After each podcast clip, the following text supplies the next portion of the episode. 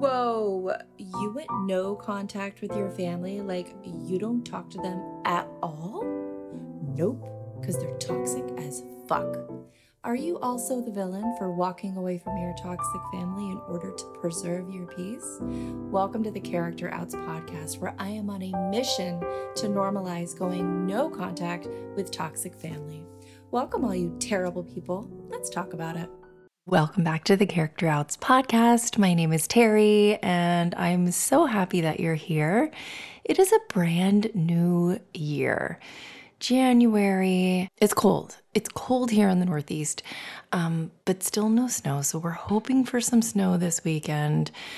If it's not snowing, like, what's the point of it being cold? I just, I don't, I don't like it. Like, if it's gonna be freezing, it needs to be snowing. Anyway, I hope your New Year's was good and fabulous. Um, mine was pretty quiet and uneventful. Um, we always just hang out with our kids um, and have a ridiculous amount of confetti. And that's kind of my favorite part just being you know with the kids the family member that was most excited about new year's eve was my four year old because he would see the confetti come in from Amazon and we went to Party City and got glow rings and hats and he got to stay up all night and it was just so cute. Then I, the year before, actually, we have this iconic video of him ringing in the new year, and he falls off the couch, and it's so he's fine. Okay, he didn't get hurt. He like popped right up and was cracking up, but oh, it was so good. Um, but but my poor husband so before he met us um, he lived kind of a very quiet very neat um, life. Like his his house was very neat you know decorated like top notch. Like it's like you walked into a showroom of west elm right? And then he meets me and all my kids and our chaos. Um, and we've kind of rubbed off on him over the years. He's i adore this man. Um, but one of the things that he has adapted to is our propensity for confetti on New Year's. And it's a lot, like a lot. In fact, at one point, he looked at me and he was like, Babe, I'm pretty sure our living room has more confetti than Times Square does. he was like, but it's okay. I'm going to clean it up and we can thank the, the Department of Sanitation. It was just so fucking cute. Yeah. So I also, I think probably did have more confetti than Times Square did. I'm pretty sure it did. the evolution of him and the confetti, right? So the first year that we all did the confetti, he's so cute.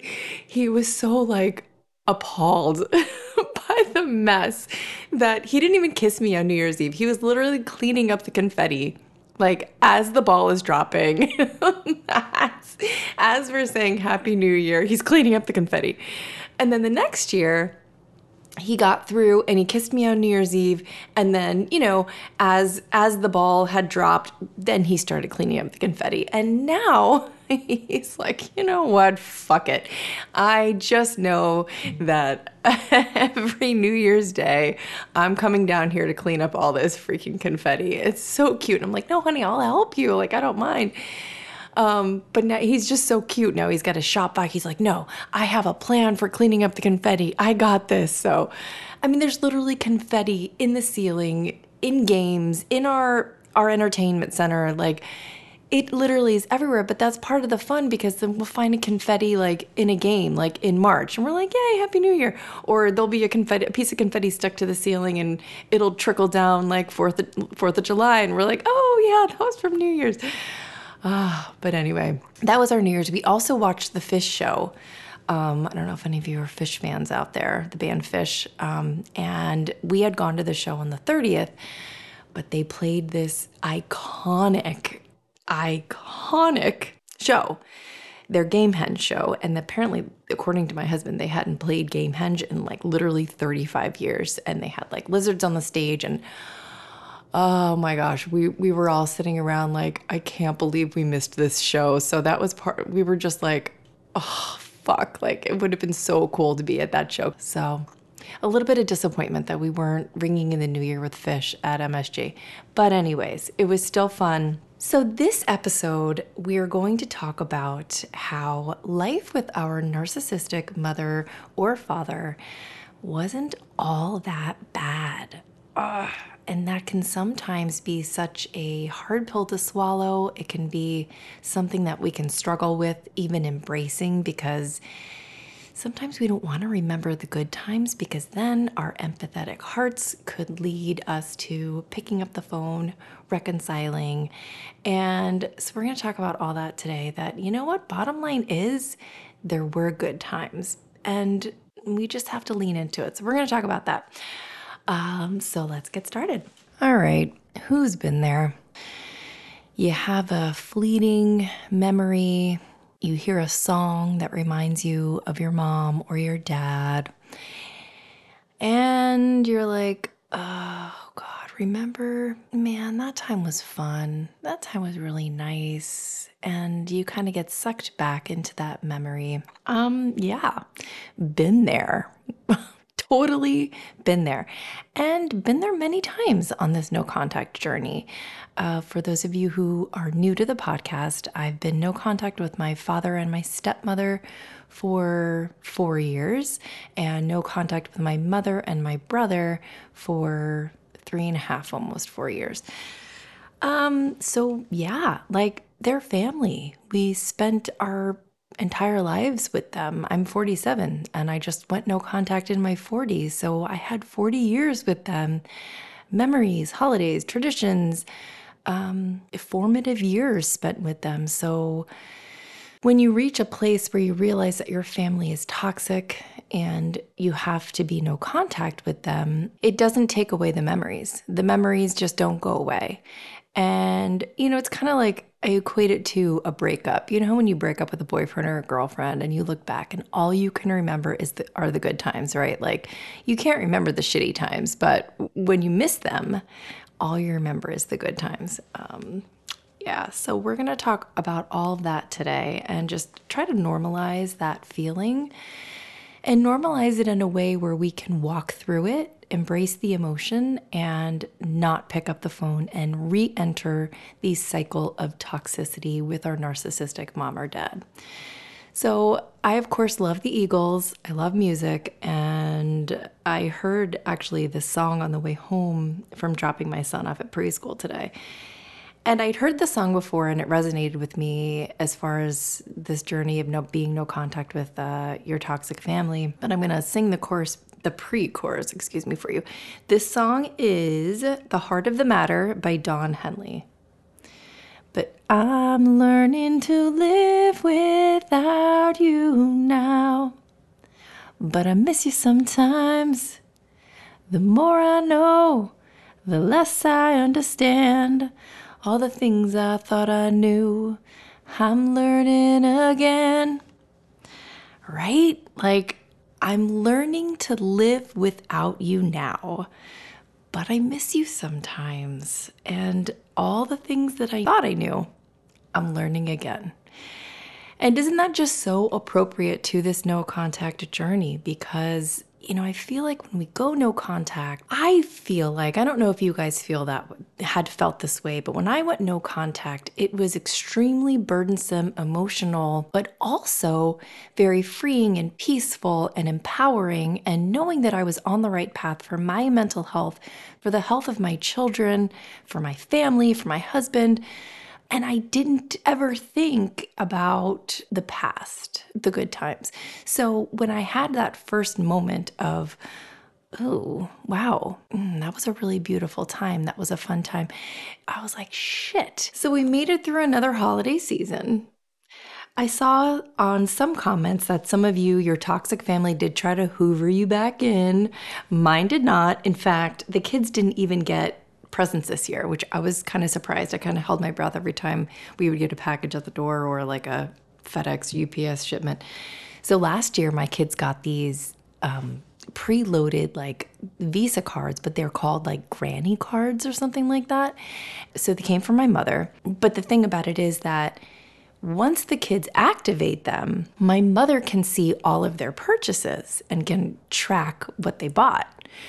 So when I realized that, you know, I I handed them their card and I was just like, um, this is from your grandmother. You can have it. Like you you can spend it if you want. to me, it was like fucking dirty money. Like the one I got for my four year old, I think it's still in my drawer. I didn't activate it. I'm like, fuck you.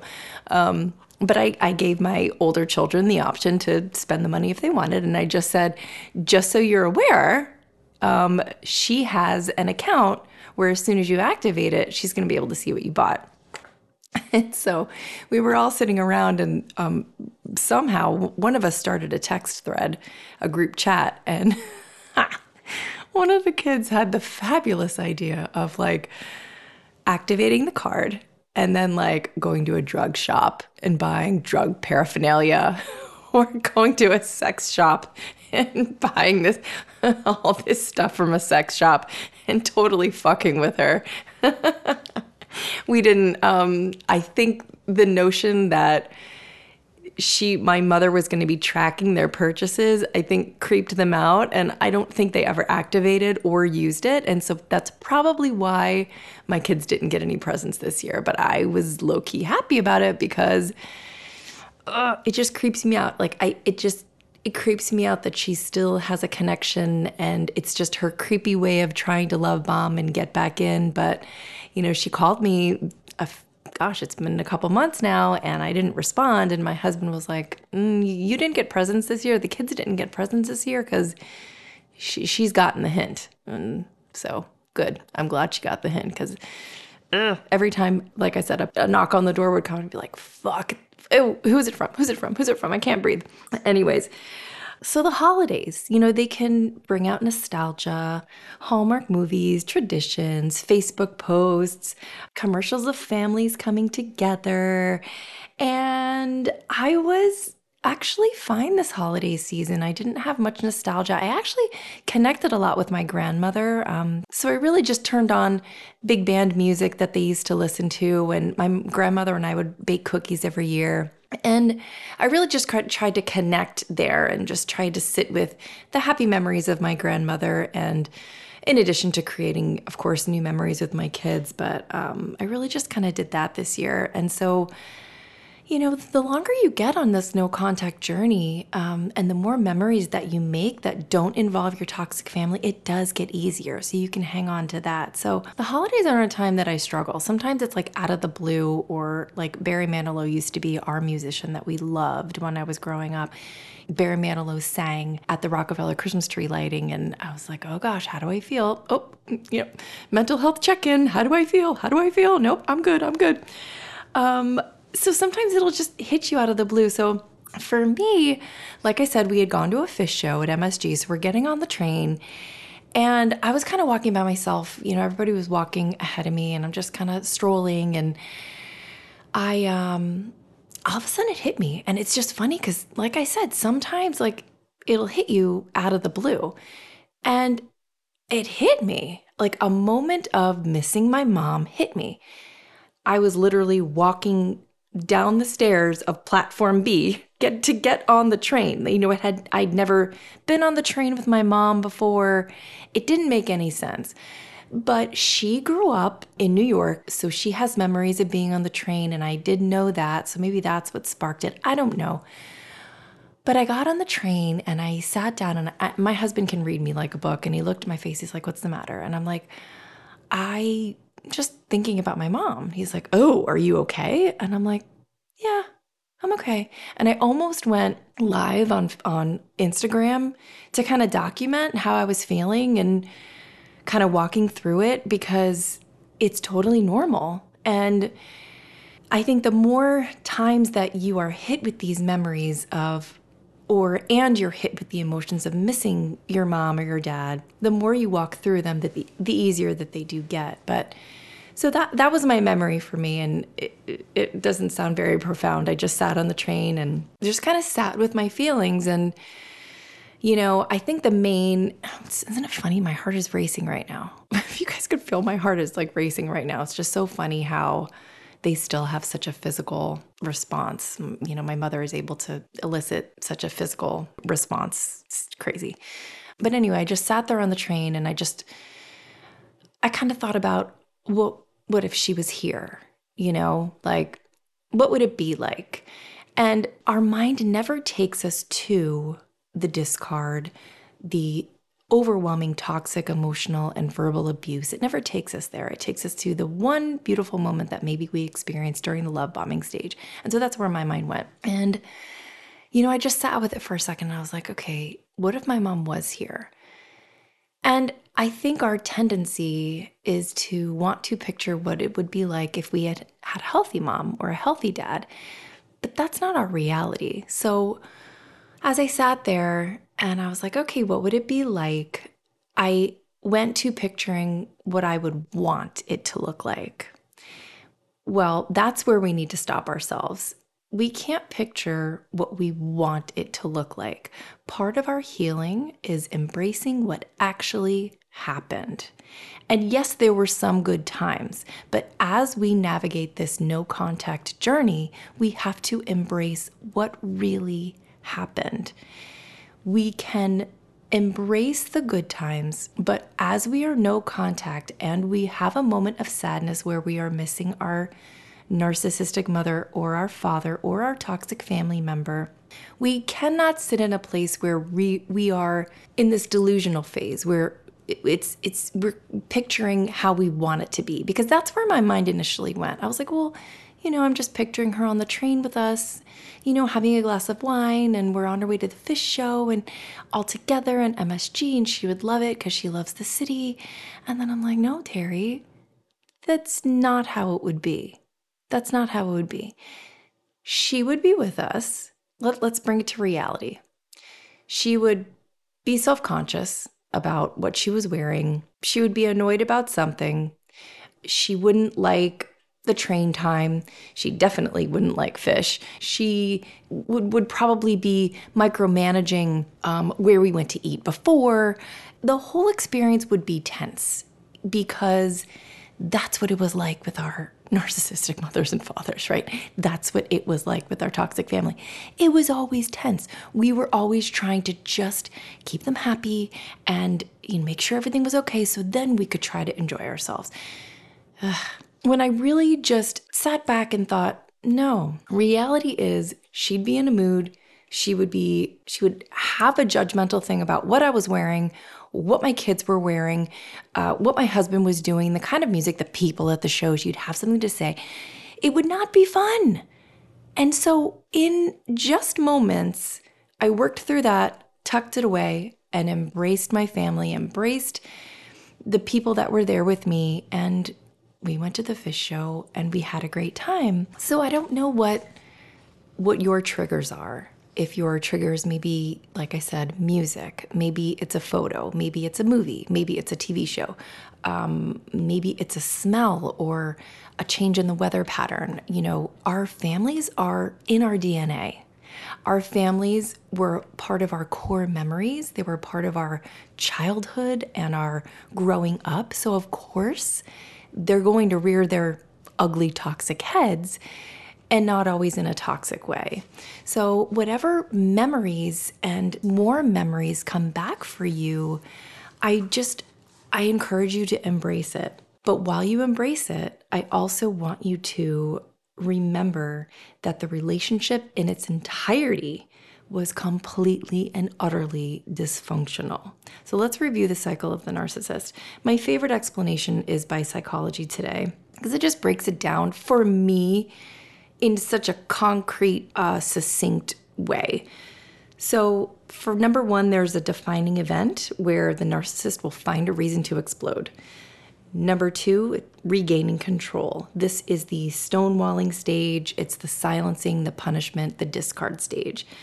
Then there's the peace and quiet stage. This is where the gaslighting happens. This is where life is very peaceful. You, as the victim, you're just pining for the narcissist's love back. You are trying to make it up to them. You're in a, a, frantic state of how can I make this right? How can I have my mom or dad back in my life?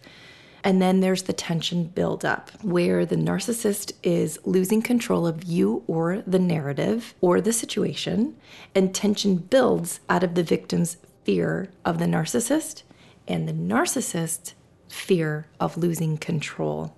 And let's remember, life is only peaceful as long as the narcissist has his or her way. Another thing that I noticed as I really look back at some of the memories and ways that I miss my mom and my dad, well, it's different for me because I really didn't have my dad growing up.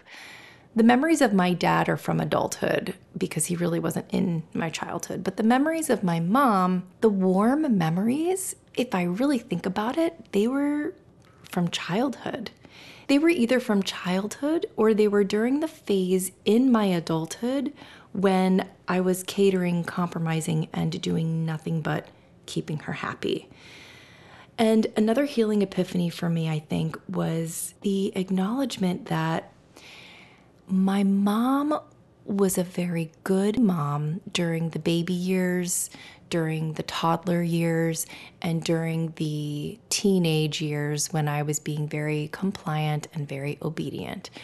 So I noticed those were all times where she was in absolute control of everything that she did for me, made all the decisions. Um, I don't know if I ever shared this on the podcast, but when I was born, I think I did. I, I must have. I'll say it again.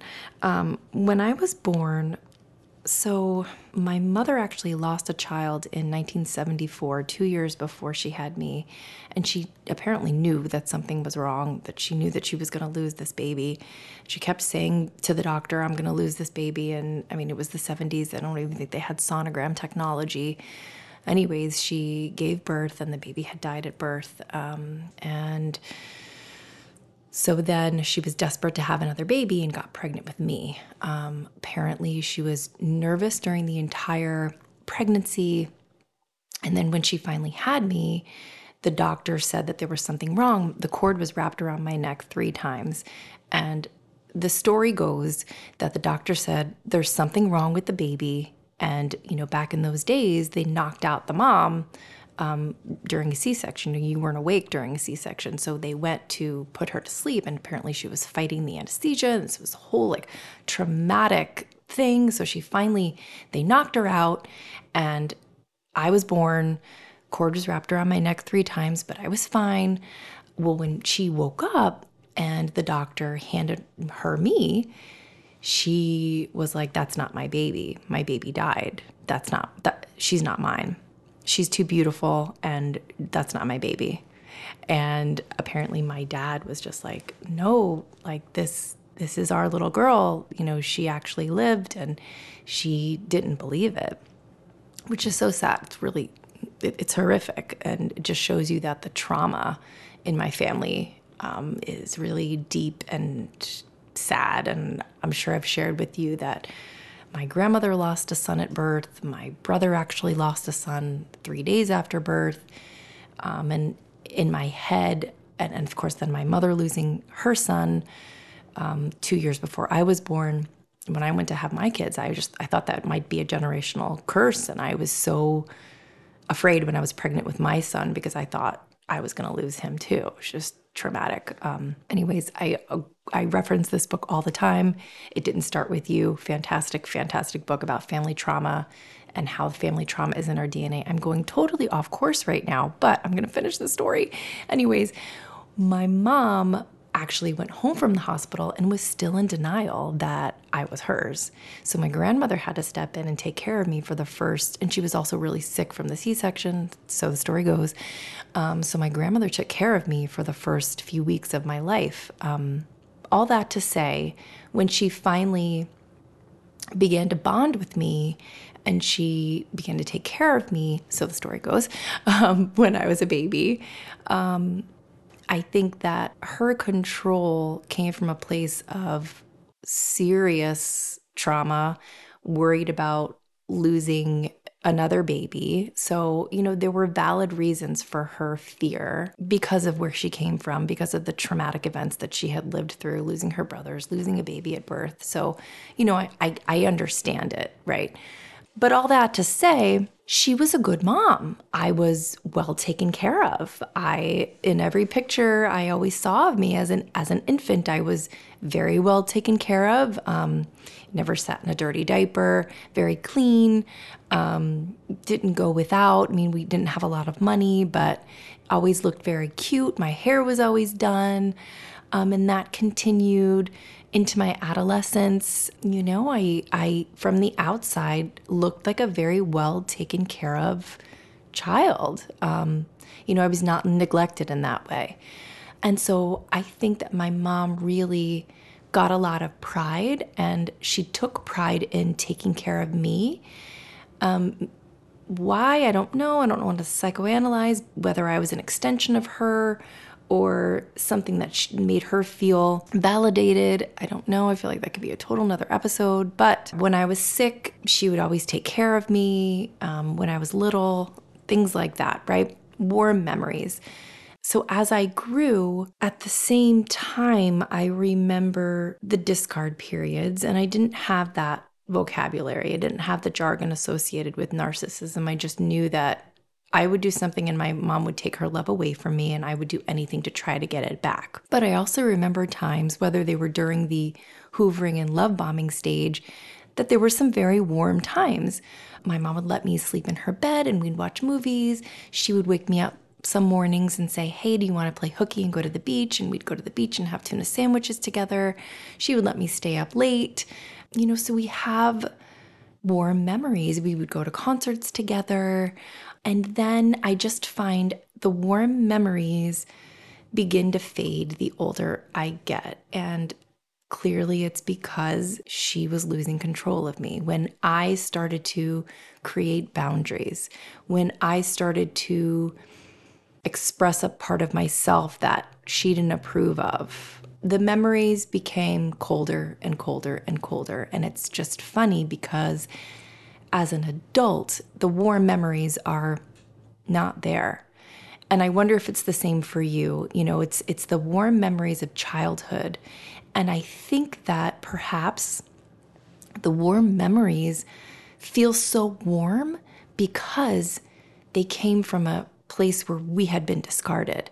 And all we wanted was that love back. So when we finally got the love back, oh my God, it felt so fucking good and so fucking warm. It's like being cold and coming into a nice warm fire and just sitting by the fire. And you remember that, right? And listen, they don't call it love bombing for no reason. Whoever named it love bombing was 100 percent fucking spot on. You think about the nuclear bomb, right? The nuclear bomb hits the ground, the mushroom cloud, and then there's the fallout. There's the blast that comes. I don't know if you guys have watched Oppenheimer. Fascinating, horribly sad movie. But learned a lot about the nuclear bomb. Um, but then you, I, I guess it was like what, six minutes later, you hear the sound from the nuclear bomb, okay? And then you have sometimes years, decades later, the nuclear radiation fallout from that bomb. And that's what it's like when you're love bombed by your narcissistic mother or father. You're in such want and desperation and need for it. And the love bombing is not only that moment and that act, but it has residual effects and fallout long after that love bomb has been dropped onto you. And I venture to say, even into our no contact journey, the fallout of that love bomb, we're still feeling. So, this transition into adulthood, where we started pushing back, where she began to press her opinion and not win, and this battle sort of happened and then the discards became very frequent. My therapist, I remember teaching me that my method of operation came from being discarded as a child, learning exactly how to avoid it, and then living my life accordingly. I would live my life to avoid the discard. Well, as you get older and you realize you're in a toxic situation, you realize that your mother is a narcissist, and you start to break free, you start to listen to your own voice, you start to set boundaries, you start to go low contact, and ultimately, when you, if and when you've gone no contact, you know, the loving times were few and far between. And if they were loving times, they were during the honeymoon phase after the discard had taken place. And for me, it was when I had missed her, had a warm, loving moment, and reached back, knocked on her door again, brought her back into my life. I would be tense wanting to make it up to her. I remember still feeling guilty, even into adulthood, when she would discard me. And then I would go back to her and feeling guilty. And I remember one time she threw on my face, she was like, oh, Well, you wrote me into your divorce agreement. You said that the kids couldn't see me. And I remember being strong and well along my healing journey and saying to her, Mom, don't you remember what you used to do to the kids? That's why I did that. The main thing was, oh, you need to continue to make this up to me. How dare you have put me in a place where I had to discard you?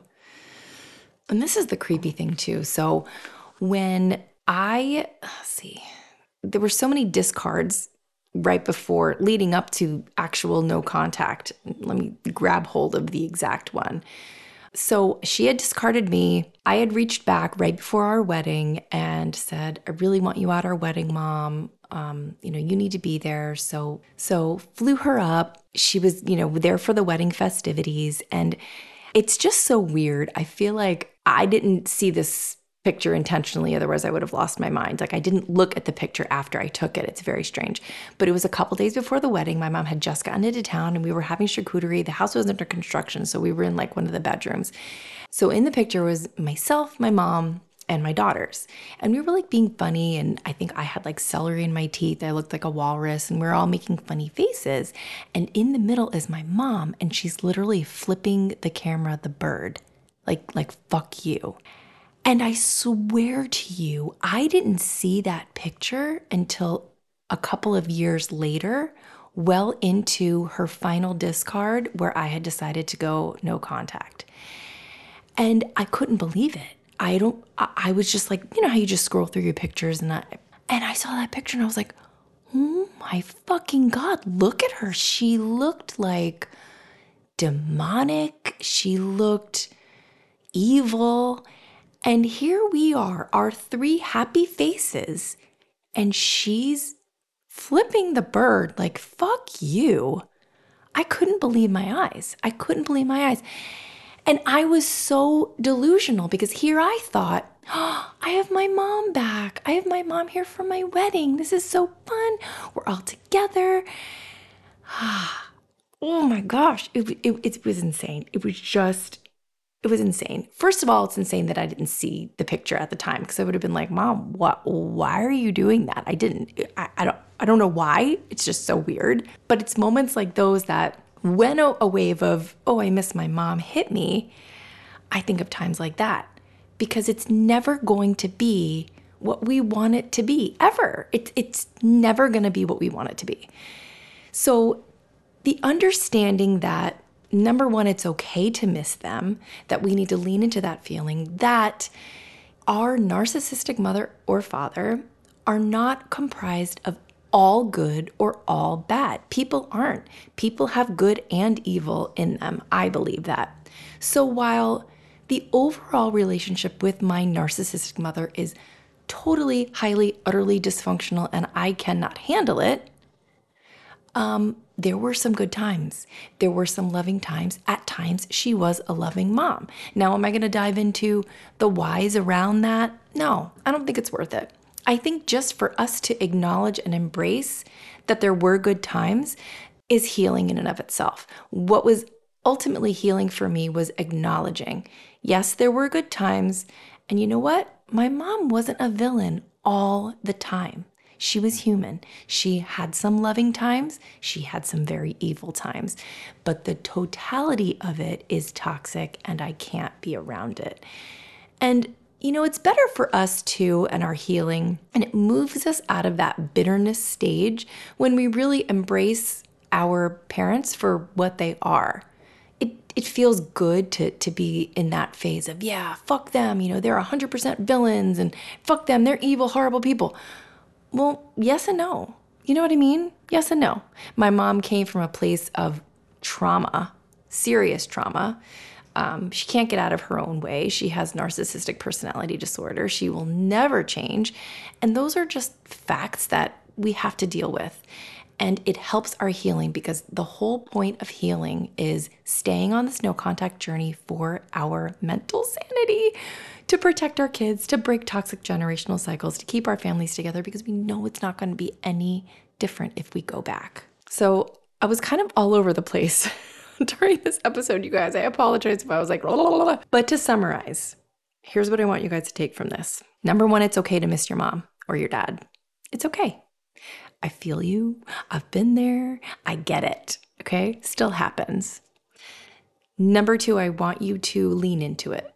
And sometimes if you're recently no contact, you can't. It's too emotional. Then you know what? Go ahead and stuff that shit. Again, I'm not a therapist, so I can get away with saying that. I don't know if that's the healthiest option, but that's what I did. Until I was strong enough to face it, I had I had to stuff it for for for myself and for my ability to move on and raise my kids. I had to stuff some things. I had to. They come up eventually. Don't worry, it will come up again, whether it's in therapy or in another missing your mom moment. It'll come out again. You'll eventually deal with it, okay? But if you have to cope by stuffing it for right now, then fucking do it, okay? Number, what am I on? Number three. I'm all over the place, you guys. I apologize. The next thing I want you to remember is when you find yourself missing your mom or dad, I want you to embrace their humanity. I want you to embrace the fact that they were comprised of some good and some bad. But overall, you were in a toxic, narcissistic cycle of abuse. And reaching back because you have a warm moment is not going to be healing for you because you know the cycle. You know how it's going to end. You know yourself.